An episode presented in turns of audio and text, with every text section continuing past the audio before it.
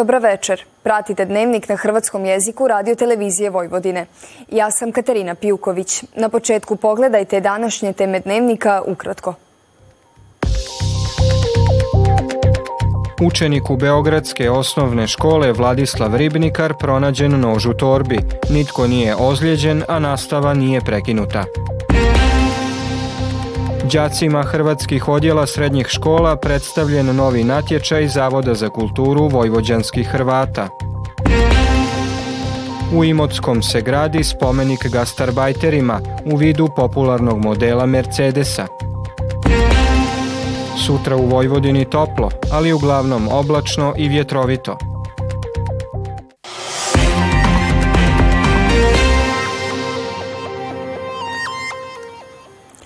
U osnovnoj školi Vladislav Ribnikar u Beogradu danas prije podne školskom policajcu prijavljeno je da učenik osmog razreda ima nož u torbi.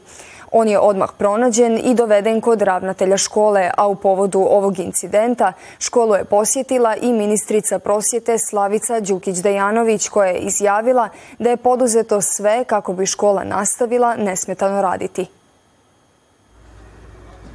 Ministarstvo unutarnjih poslova priopćilo je da je učenik izjavio da nož koji je pronađen nije njegov, a u priopćenju se dodaje da nitko nije ozlijeđen i da učenik nikome nije prijetio. Svi učenici Ribnikara sigurni su, uvjeravaju iz policije i dodaju da je daljnji rad u tijeku. MUP istodobno poručuje da je prisustvo školskih policajaca u školama i suradnja s učenicima i zaposlenicima ključna u spriječavanju eventualnih incidenata i zaštiti sigurnosti. posti.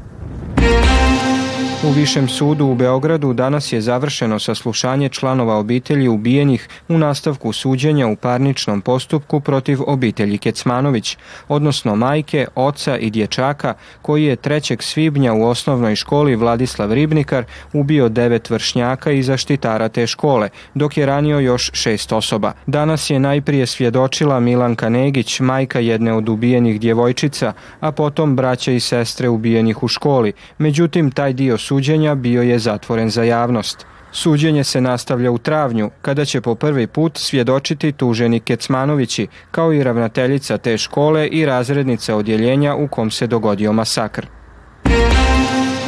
Direktor kampanje pokreta Kreni promijeni Savo Manojlović izjavio je danas ispred zgrade radio televizije Srbije da je taj medij dužan organizirati javnu debatu o iskapanju litija u Srbiji.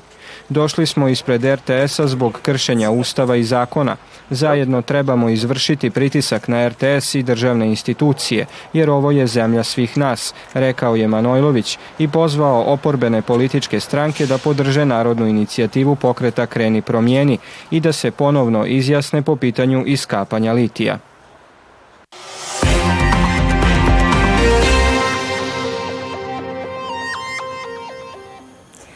Zavod za kulturu vojvođanskih Hrvata započeo je program suradnje s učenicima hrvatskih odjela srednjih škola.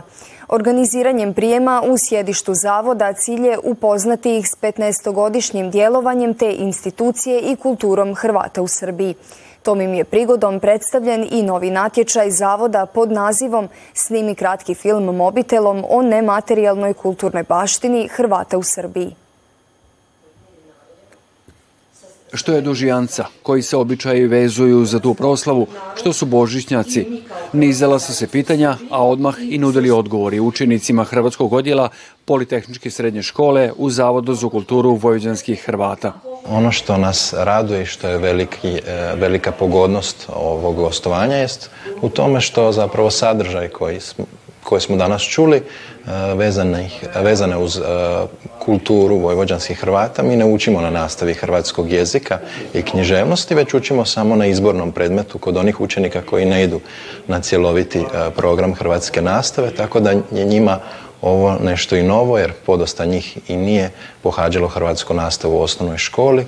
Profesor hrvatskog Bruno Dronjić bio je predvoditelj skupine učenika Politehničke škole čijim je gostovanjem u zavodu započeo program upoznavanja mladih s kulturom Hrvata u Vojvodini. Jednog smo učenika upitali kako mu se način i sadržaj predavanja dopao, te kako doživljava učenje hrvatskog jezika. Jeste, slušali smo kulturi vojvođanskih Hrvata i bilo je zanimljivo. Pa može, moju generaciju vjerojatno više zato što je tako preko telefona i tako. Pa nisam imao, sad sam dobio hrvatski prvi put u srednjoj, ali ide mi ok.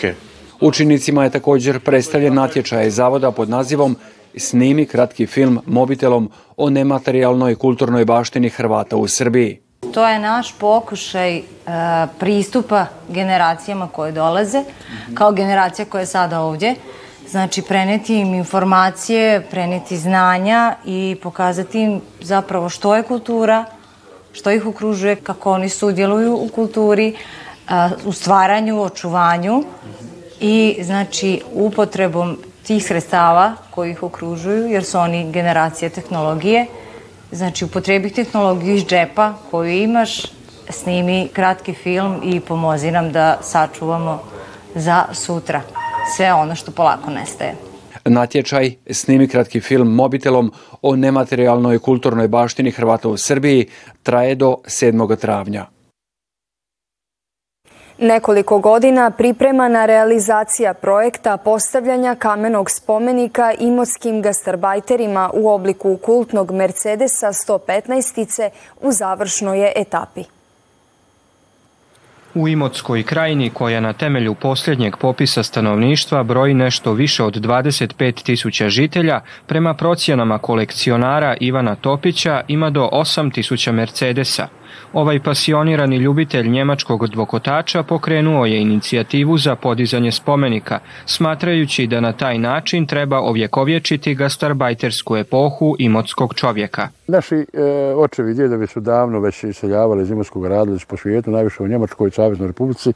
Tada, e, kad bi nešto dobro zaradili i ti pokazali da su oni uspjeli, došli bi ovdje sa Mercedesom. Nikako drugo auto.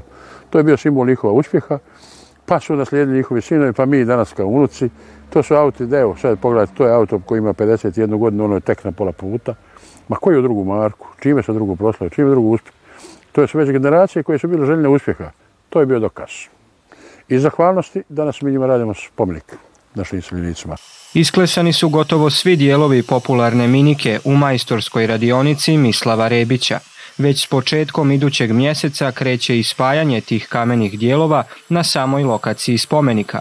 Započela je i likovna kolonija u kojoj su studenti likovnih akademije iz Hrvatske i inozemstva koje je okupio mladi kipar i svestrani umjetnik Roko Rebić.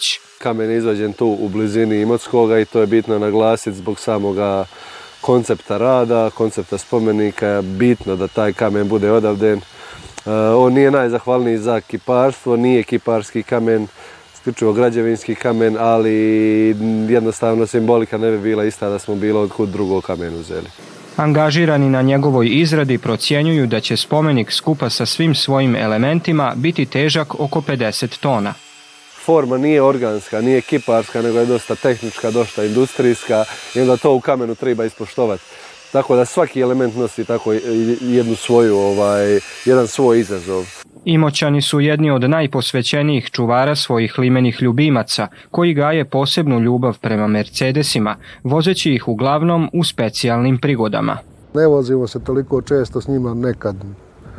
Nedeljo ni po skupovi, ni ovako neke fešte, ali nije onaj ništa auto za voza svaki dan. U malom gradu na obroncima planine Dinare, 30 km udaljenom od Jadranske obale, spomenik legendarnom Mercedesu trebao bi biti otkriven 8. lipnja. Pred nama je za veljaču neuobičajeno topao, ali nestabilan vikend, tako da bi nam idućih dana kišobran trebao biti neizostavni rekvizit.